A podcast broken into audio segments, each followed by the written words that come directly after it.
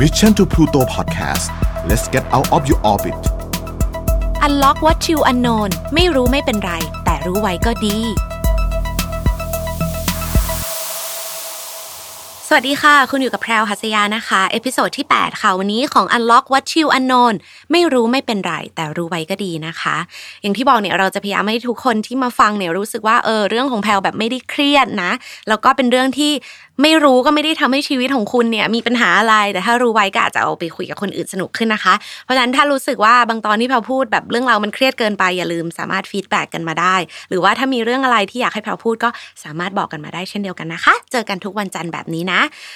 วันนี้ค่ะเรื่องที่เราจะมาคุยกันเนี่ยเป็นเรื่องว่าเรื่องเกี่ยวกับพี่เลี้ยงค่ะทุกคน ก่อนอื่นเนี่ยต้องเกริ่นก่อนว่า การจ้างพี่เลี้ยง การจ้างแม่บ้านในประเทศไทยเนี่ย ส่วนใหญ่ที่เขาจะจ้างกันก็คือจะเป็นรายเดือนถูกไหมคะ แล้วส่วนมากบางทีเขาก็จะมากินอยู่กับเราเลย แล้วเราก็ให้ค่าจ้างเขาเป็นรายเดือนนะคะ หรือบางทีเนี่ยเป็นพี่เลี้ยงมาเลี้ยงน้องที่มาจากตามศูนย์ต่าง ๆ ส่วนมากก็เป็นรายเดือน ไม่ค่อยได้แบบเหมือนกลับบ้านตัวเอง เราค่อยมาทำงานตอนเช้า แต่ส่วนใหญ่จะกินอยู่กับเราถูกไหมคะ แล้วเราก็จ่ายเขาเป็นรายเดือนให้ให้เขากินข้าวฟรีให้เขามีที่อยู่ฟรี อันนี้เนี่ยคือเป็นส่วนใหญ่ที่แพลรู้จักเนาะ อาจจะเป็นเพราะว่าต้องยอมรับว่าที่ประเทศไทยเนี่ยมาตรฐานหรือว่าค่าครองชีพในบ้านเราเนี่ยมันไม่ได้แพงมาก เพราะฉะนั้นเนี่ยก็จะไม่ค่อยได้คิดกันเป็นรายชั่วโมงหรือรายวัน แต่ส่วนใหญ่ก็จะเหมาเป็นรายเดือน แต่ทีนี้เนี่ยในหลายประเทศในยุโรปหรือว่าในประเทศอเมริกานะคะ การจ้างคนรายเดือนให้มาทำความสะอาดบ้าน ให้มาช่วยเลี้ยงลูกให้มาอะไรเงี้ยเป็นเรื่องที่แทบจะไม่มีแทบจะเป็นไปไม่ได้เลย เพราะ ค่าครองชีพของเขาแพงมาก living cost เขาคิดเป็นรายชั่วโมง เพราะฉะนั้นคูณกันเป็นรายชั่วโมงเข้าไปตายพอดีนะคะ วันนี้เนี่ยเราก็เลยอยากจะมาคุยกันว่าทำไมเวลามีนักเรียนอยู่ชนชาติหนึ่งค่ะ ที่เวลาไปเรียนที่ประเทศอเมริกา เขาจะได้รับการว่าจ้างให้ไปเป็นพี่เลี้ยงตามบ้านคนอเมริกันเยอะมาก เดี๋ยวจะมาบอกว่าเป็นประเทศอะไรนะคะ คือเวลานักเรียน ไปเรียนที่ต่างประเทศ ส่วนมากเนี่ยก็มักจะไปทำอาชีพเสริม เช่น เสิร์ฟอาหารนวด หรือรับจ้างงานเทคนิคต่างๆ เพื่อ หาเงินเป็นรายชั่วโมงมาช่วยผู้ปกครอง คือ ส่วนมากก็จะได้เป็นเหมือนแบบค่าขนมมาเนาะหรือว่าค่าเช่าหออะไรเงี้ยคือค่าเรียนที่โน่นมันก็จะแพงใช่ไหมคะ การไปทำงานพิเศษเหล่านี้เนี่ยหรือว่าเด็กไทยชอบไปเสิร์ฟในร้านอาหารไทยก็จะช่วยแบ่งเบาภาระของผู้ปกครองค่ะ แต่มีอยู่ชาติหนึ่งนะคะ เขาจะได้รับการว่าจ้างให้ไปเป็นแนนนี่ หรือเป็นพี่เลี้ยงตามบ้านคนอเมริกันเยอะมาก นักเรียนชาตินั้นก็คือ นักเรียนชาวจีน หรือคนที่มาจากประเทศที่พูดภาษาจีนค่ะ เหตุผลเนี่ยเดี๋ยวแพลจะเอามาบอกว่าเพราะอะไรนะคะ แต่ขอเล่าประสบการณ์ส่วนตัวนิดนึงก่อนว่าเมื่อเกือบสิปีที่แล้วเนี่ยแพลมีโอกาสไปอยู่ที่อเมริกา แล้วแพลมีเพื่อนสนิทชาวจีนที่อยู่อเมริกาที่อยู่ที่นั่นเนี่ยคนอื่นเนี่ยจะไปเสิร์ฟในร้านอาหาร แต่เธอคนนี้เนี่ยจะได้รับการว่าจ้างให้ไปเป็นแนนนี่รายชั่วโมง เพื่อดูแลลูกเจ้าของบ้านที่เขาไม่อยู่บ้าน หรืออาจจะไม่ว่างไปทำงาน เขาจะไปดูแลเด็ก ๆ อายุประมาณสักสามถึงหกขวบ และเขาได้รับค่าตอบแทนเยอะมากนะคะ ทุกคนแพรเคยเล่าให้ฟังไปแล้วว่าคนที่ไปทำงานเสิร์ฟเนี่ยบางทีไม่ได้เงินค่าชั่วโมง ได้เป็นทิปชีวิตขึ้นอยู่กับทิปร้อยเปอร์เซ็นแต่ถึงได้เป็นค่าชั่วโมงอะยิ่งในเมืองเล็ก ๆ ได้ก็น้อยมากแบบ ชั่วโมงละสี่ดอลลาร์หกดอลลาร์หรือสูงสุดแปดดอลลาร์บวกทิปนะคะ คือถ้าคูณเป็นเงินไทยอะ มันเยอะอยู่แล้วแหละ แต่ถ้าคิดเป็นค่าครองชีพเขาถือว่าไม่เยอะเลย แต่ถ้าไปเป็น nanny อะได้ชั่วโมงละ 16 ถึง 20 ดอลลาร์สหรัฐ เยอะมากนะ แล้วบางทีเนี่ยเขาไปเฝ้าลูก ไปเฝ้าลูกคนอเมริกันสามชั่วโมง เขาได้กลับบ้านมา 60 ดอลลาร์ทุกคน ก็อยู่ที่ประมาณเท่าไหร่เกือบ 2,000 บาทเนี่ยไปแค่ 3 ชั่วโมง หลายคนก็เลยอยากไปนะคะ ซึ่งงานของเธอเนี่ยก็คือดูแลความเรียบร้อยในเวลาที่ผู้ปกครองไม่อยู่ อาจจะมีช่วยป้อนข้าวบ้าง ช่วยสั่งอาหารบ้างนะคะ แล้วก็เลี้ยงเด็กๆ แต่ไม่ได้ต้องทำความสะอาดบ้านนะ คือถ้าเขาจ้างไปเป็นแนนนี่หรือจ้างไปเป็นพี่เลี้ยงเนี่ยคือเป็นพี่เลี้ยงอย่างเดียว แต่สิ่งที่อาจจะต้องเพิ่มนิดนึงนะคะ คือ การช่วยพูดภาษาจีนกับคนอเมริกันกับเด็กชาวอเมริกัน นี่คือเหตุผลสำคัญที่ทำไมผู้ปกครองชาวอเมริกันเนี่ยชอบจ้างเด็กจีนไปดูแลลูกเขา เพราะเขาอยากให้ พี่เลี้ยงชาวจีนเนี่ยช่วยสอนภาษาจีนง่าย ๆ ช่วยพูดภาษาจีนช่วยแบบว่าเหมือนอยากให้ลูกตัวเองได้ภาษาที่สองอะค่ะเพราะว่าอเมริกาเป็นประเทศที่พูดภาษาอังกฤษอยู่แล้ว เพราะฉะนั้นเนี่ยเขาเป็นประเทศที่ไม่ได้มีภาษาที่สองเหมือนบ้านเรา คืออยากเรียนรู้ภาษาอะไรส่วนมากก็ต้องเรียนรู้เพิ่มเติม เช่นจีน หรืออย่างเมื่อก่อนที่เรียนกันเยอะก็คือสเปนเนาะหรือฝรั่งเศสนะคะเขาก็จะต้องขวนขวายหาพี่เลี้ยงหรือเทคคอร์สให้ลูกเขาหรือลงวิชานี้ในโรงเรียนหรือในมหาวิทยาลัย เพราะการที่คุณจะมาจ้างให้มีคนมาสอนภาษาที่บ้านเอาจริงๆ ก็แพงกว่านี้เยอะมากนะคะ เพื่อนคนจีนบอกว่านายจ้างเนี่ยมักจะขอให้เธอพูดภาษาจีนกับลูกๆของเธอ แต่บางทีเนี่ยมันก็อาจจะแบบ พูดลำบากอะเนาะเด็ก ๆ บางทีมันไม่ได้มีความอยากที่จะเรียนรู้ก็เลยค่อยใช้วิธีแบบค่อย ๆ พูดไปนะคะ ถึงขั้นเคยทาบทามให้เธอมาสอนจริงจังด้วยนะ แต่ว่าตอนนั้นเนี่ยเหมือนเธอก็เรียนหนักแล้วเธอรู้สึกว่ามาสอนจริงจังเพียงไม่พร้อมเพราะมันต้องทำหลักสูตรทำคอร์สทำหนังสืออะไรเงี้ยจริงจังเธอก็เลยบอกว่าโอเค ไม่เป็นไรฉันจะใช้วิธีเหมือนช่วยสอนแค่นั้นละกัน รู้มาว่ามีนักเรียนจีนในอเมริกาจำนวนมากที่ได้รับข้อเสนอแบบนี้นะคะเราก็เลยไปลองหาข้อมูลเพิ่มเติมนะคะคุณผู้ฟังว่ามีมีอะไรแบบนี้อยู่จริงมากน้อยแค่ไหน นอกเหนือจากคำกล่าวของเพื่อน มีอยู่จริงถึงขั้นมีบทความลองหาอ่านได้เลย มีบทความมีข่าวเกี่ยวกับเรื่องนี้เยอะมากนะคะหนึ่งเรื่องราวที่แพลเอามาฝากวันนี้นะคะ มาจาก chinadaily.com.cn ค่ะ เป็นอาร์ติเคิลนะคะที่หัวข้อเนี่ยเขาบอกว่า Chinese nannies favored in U.S. childcare market ก็คือเอ่อพี่เลี้ยงชาวอเมริกัน เป็นที่ถูกอกถูกใจในตลาดตลาดพี่เลี้ยงของอเมริกัน คือได้รับความนิยม popular มากถึงขั้นมีการ bid ตัวกันด้วยนะ bid ตัวในที่นี้คือเหมือนแบบ เหมือนประมูลกันเหมือนแบบว่าเขาเรียกอะไรนะ ซื้อตัวใครให้แพงกว่าก็เอาพี่เลี้ยงชาวจีนคนนี้ไปนะคะ เป็นเพราะว่าเออมันมีจำนวนของคนที่ต้องการพูดภาษาจีนมากขึ้นจริง ๆ ในยุคนี้ จริง ๆ ก็เริ่มต่อเนื่องมาเพราะว่าสัก 7-8 ปีที่ผ่านมาหรือหรือหรือทศวรรษหนึ่งที่ผ่านมานะคะ เพราะ language skill หรือว่า ความสามารถทางภาษาที่สองที่สามมันช่วยทำให้เด็กๆเนี่ยมีความสามารถในชีวิตมากขึ้น มี advantage ในชีวิตมากมากขึ้นจริงนะคะ ซึ่งถ้านับกันตรงๆเนี่ยชาวจีนที่เป็นเหมือนผู้อพยพที่มาอยู่ในอเมริกา อาจจะมีอยู่ตั้งแต่รุ่นปู่รุ่นย่าหรืออย่างเมืองไทย ก็จะเรียกว่าชาวจีนที่มาเป็นแบบเสือผืนหมอนใบเนาะเขารู้สึกว่าภาษาจีนเนี่ยมันมีประโยชน์ แล้วเขาก็ยังอยากคง ภาษาจีนไว้ให้อยู่ในครอบครัวเขาคือ หมายถึงว่าเขาต้องการให้ลูกหลานของเขาเนี่ยถึงแม้จะเติบโตมาในอเมริกา ยังคงพูดภาษาจีนได้อยู่ ยังพูดภาษาแม่ได้อยู่ เพราะฉะนั้นเนี่ยเขาก็เลยอยากจะคงภาษานี้ไว้ มันก็เลยอาจจะเป็นอีกหนึ่งเหตุผลที่ทำให้ภาษาจีนไม่หายไปไหน เพราะคนกลุ่มเหล่านี้เนี่ยที่เป็นอิมิเกรนต์เนี่ยเขาก็ยังต้องการคงภาษานี้ไว้ให้มากอยู่นะคะ แล้วด้วยความที่เขาเป็นชนชาติที่มีอยู่เยอะเนาะมีแบบไปตาม ที่ทั่วโลกคือนอกจากชาวจีนในประเทศจีนแผ่นดินใหญ่เนี่ยจะมีจำนวนมากแล้ว คนที่พูดภาษาจีนในประเทศต่างๆอิมิเกรนต์ในประเทศต่างๆเนี่ยก็มีจำนวนมาก ก็เลยทำให้ภาษาจีนเนี่ยมีอิทธิพลนะคะ อีกหนึ่งเหตุผลสำคัญค่ะ ผู้ปกครองเนี่ยเขารู้สึกว่าถ้าเกิดว่าเด็กๆ เนี่ยพูดภาษาจีนตั้งแต่อายุน้อยๆ เนี่ยจะทำให้พูดเป็นเร็วขึ้น และเพิ่มความสามารถในการหางาน ในการเป็นข้อได้เปรียบที่จะเอาไปแข่งขันกับใคร ยกตัวอย่างนะคะอย่างที่แถบซานฟรานซิสโกซานฟรานซิสโกเนี่ยเป็นถือถือว่าเป็นเมืองใหญ่เนาะที่มีความหลากหลายทั้งผู้คนวัฒนธรรมเชื้อชาติอยู่แล้ว เพราะฉะนั้นเนี่ยคนจีนที่เป็น nanny ที่เป็นพี่เลี้ยงเนี่ยก็เป็นที่ต้องการมาก ๆนะคะ มีความต้องการสูงมากใน healthcare ใน childcare ต่างๆ เนี่ยเขาจะต้องการคนที่พูดภาษาจีนเยอะมาก หรือกระทั่งในเมืองใหญ่อย่างนิวยอร์กนะคะ ถ้าจะต้องจ่ายรายเดือนเนี่ยเขาบอกว่ามีอัตราเงินเดือนของพี่เลี้ยงที่พูดภาษาจีนเนี่ยอยู่ที่ราวๆสองหมื่นดอลลาร์สหรัฐ หรือประมาณ6 7 0 0 0 0 บาท อันนี้คือเริ่มต้น แล้วก็มีหลายครอบครัวที่แย่งตัวแบบแนนนี่เก่งๆภาษากันนะคะมมีอีกหลายวิธีที่เขาเนี่ยพยายามจะให้ ลูกๆของเขาพูดภาษาจีนได้นอกจากจะจ้างแนนนี่ มีการไปอยู่ในโรงเรียนที่เป็น missionary school หรือว่าเป็นโรงเรียนที่มีมีศาสนามาเกี่ยวข้อง หรือโรงเรียนที่สามารถเลือกคอร์สเพิ่มเติมได้ สามารถเลือกภาษาจีนเข้าไปอยู่ในในคอร์สหลักกันได้มากขึ้นนะคะ แล้วนอกจากภาษาจีนเนี่ยเขาบอกปัจจุบันนี้เนี่ยคนอเมริกันยังหันมาเรียนภาษาภาษาที่สามอื่น ๆ หรือภาษาที่สองอื่น ๆ เพิ่มมากขึ้นนะคะ เช่น สเปนหรือฝรั่งเศสอย่างที่บอก แล้วก็โดยมากเนี่ยจะเริ่มเรียนตอนเกรด 7 เกรด 7 ก็นับก็คือม .1 แต่ถ้าจ้างแนนนี่ไปที่บ้านอะเด็กๆ จะได้เริ่มพูดตั้งแต่แบบคิดดูเหมือนอายุ 3 4 ขวบ มันก็จะทำให้ยิ่งพูดได้เร็วมากขึ้นทำให้เหมือนสำเนียงดีขึ้นชัดขึ้นนะคะ อีกหนึ่งเหตุผลสำคัญค่ะ นอกจากการพัฒนาของเศรษฐกิจจีน การเพิ่มของจำนวนประชากรที่อยากจะพูดภาษาจีนได้ในโลกของเรามันเพิ่มขึ้น อีกหนึ่งสำคัญเนี่ย เขาเรียกเส้นทางนี้นะคะ หรือว่ารูทนี้ว่า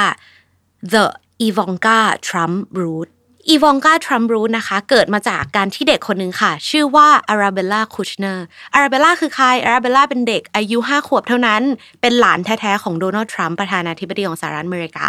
เป็นลูกสาวของอีวองกาแล้วก็จาร์เรตคูชเนอร์ค่ะ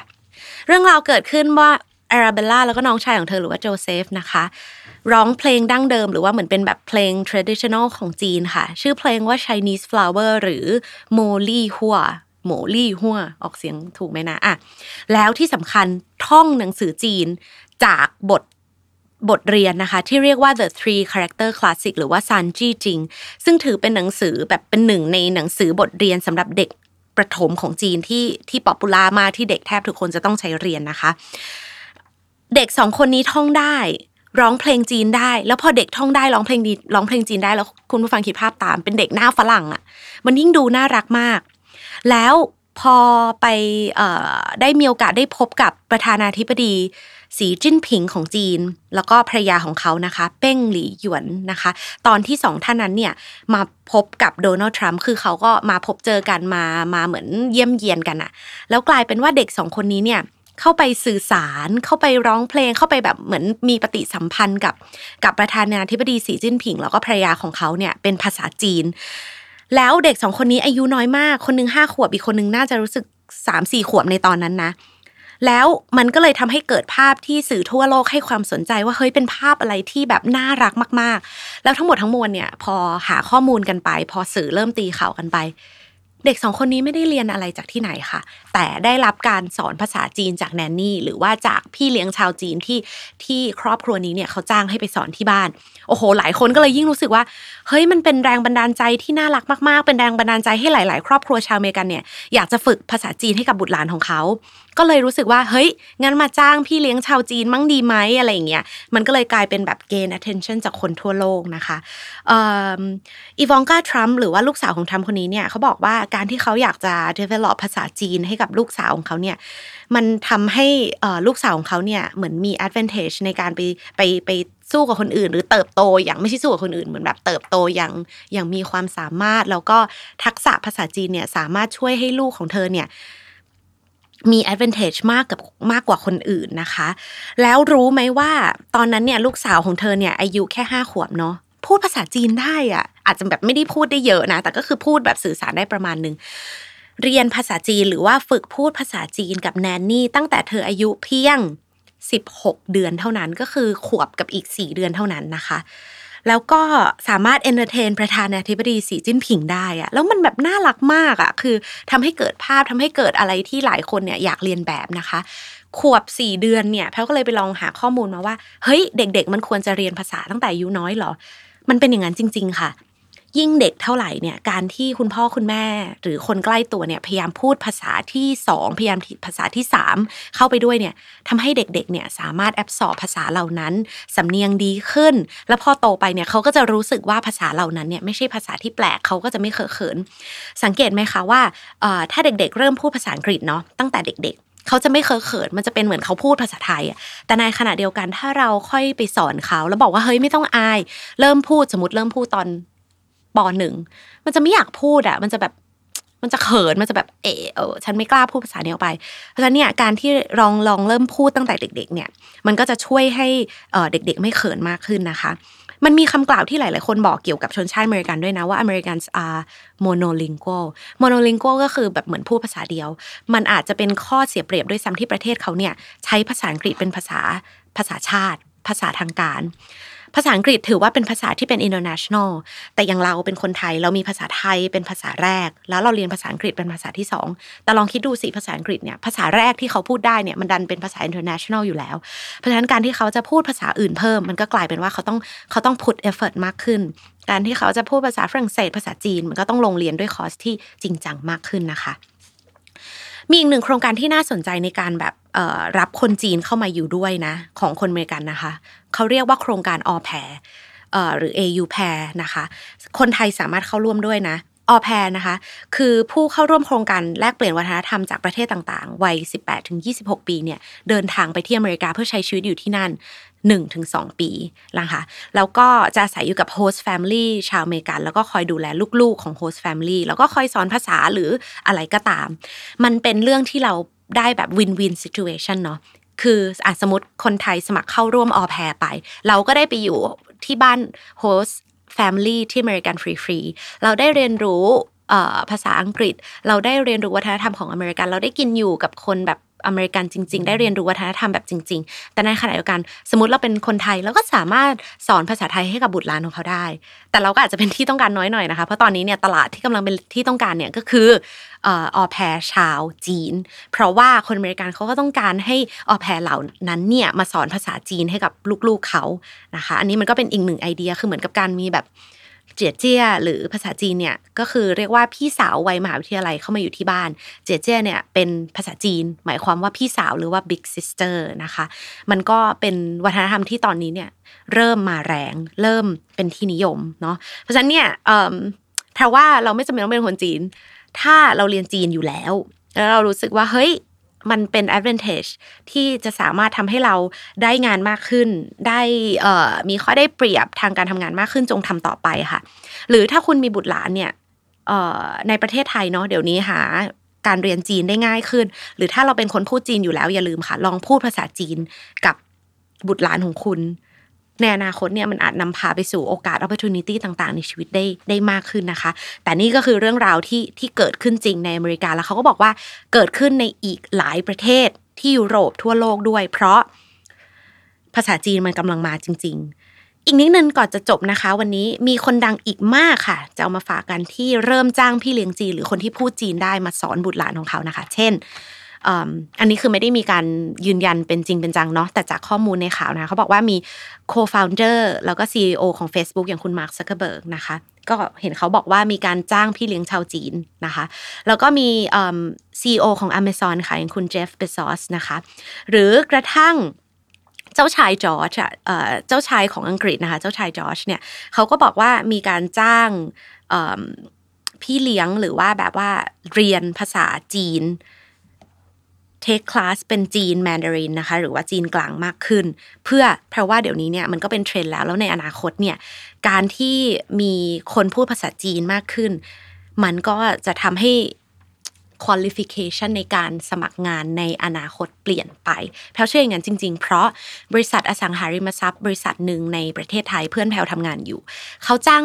เขามี section หนึ่งขึ้นมาเลยนะในบริษัท แล้ว requirement ของคนที่ทำงานใน section นี้เนี่ย หนึ่งในนั้นคือ you ต้อง fluent in Mandarin ก็คือคุณต้องสามารถฟังพูดเขียนอ่านภาษาจีนได้ จริง ๆ อาจจะไม่ได้ fluent แบบเขียนอ่านขนาดนั้น แต่พูดกับฟังคุณต้อง fluent จริง ๆ นะคะ เทรนด์มันเริ่มมาแล้ว ก็ใครกำลังมีบุตรหลานลองดูแล้วกันนะคะ ภาษาจีนเนี่ยกำลังเป็นที่ต้องการหรือตัวคุณ ก็สามารถไปเรียนได้ ไม่มีอะไรแก่เกินเรียนอันนี้ยืนยันจริง ถ้าเรามีความตั้งใจ ยิ่งเดี๋ยวนี้เนี่ยมีอีกหลายสื่อที่ทำให้เราสามารถเรียนรู้ภาษาได้ซีรีส์รายการนะคะ ไม่จำเป็นต้องเป็นภาษาจีนเป็นภาษาที่ 2 3 อื่น ๆ ฟังเพลง มันก็ทำให้เราเนี่ยได้เรียนรู้ภาษาต่างๆ ที่จะสามารถเป็น advantage ในการทำเราได้มากขึ้น ก็ลองดูแล้วกันนะคะ ขอบคุณข้อมูลด้วยจาก South China Morning Post นะคะ วันนี้นี่คือเรื่องราวที่น่าสนใจวันนี้นะคะ กับ Unlock What You Unknown ไม่รู้ไม่ไม่เป็นไร แต่รู้ไว้ก็ดีนะคะ อย่าลืมภาษาจีนก็เหมือนกันก็เป็นหนึ่งในสิ่งที่ไม่รู้ไม่เป็นไร แต่รู้ไว้น่าจะดีกับชีวิตของคุณแน่นอน เจอกันได้ใหม่นะคะ วันจันทร์หน้า สามารถฟังซ้ำได้ค่ะทาง Mission to Pluto นะคะ ที่ Spotify YouTube Apple Podcast Podbeans แล้วก็ SoundCloud ทุกวันจันทร์ยังมีรายการอื่น ๆ ที่น่าสนใจอีกด้วยยังไงก็อย่าลืมฟังกันนะ แล้วก็เจอกับแพรวคราวหน้านะคะ วันนี้บายบายค่ะ Mission to Pluto Podcast let's get out of your orbit Unlock what you unknown ไม่รู้ไม่เป็นไร แต่รู้ไว้ก็ดี